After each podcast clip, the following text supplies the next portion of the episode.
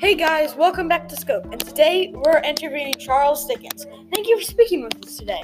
I certainly wouldn't turn down the opportunity to talk to my fans from the future.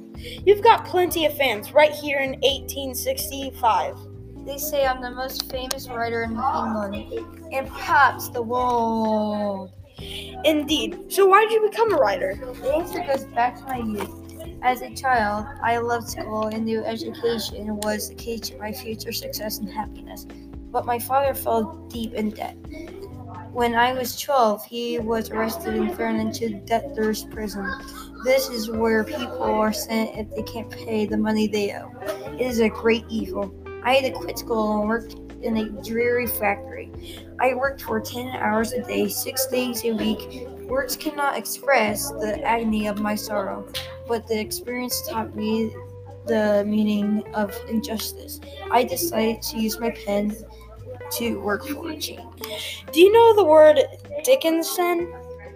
No, but it has my name in it, so it must mean talented and popular.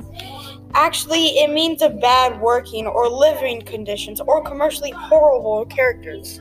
Ah, like Ebenezer Scrooge. Exactly. Where did the idea for Scrooge come from? Like Scrooge, many employers in the time did not see their employees as people. They see them as tools, pieces of machinery. They that ex- exist only to make them rich. In my story, I wanted to show how wrong that view is. What inspired A Christmas Carol? I was disturbed by the overwhelming poverty in England and how people had nowhere to go and no one to turn to for help.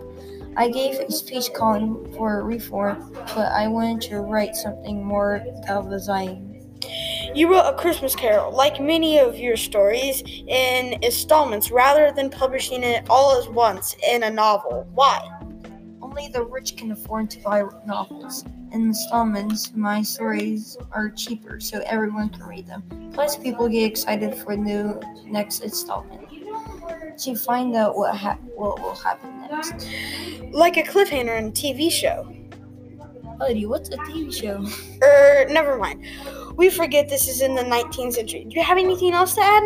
Only this: no one is useless in the world who lightens the burdens of it for anyone else. Well, thank you for being on our show. Well, guys, that's our show. Bye.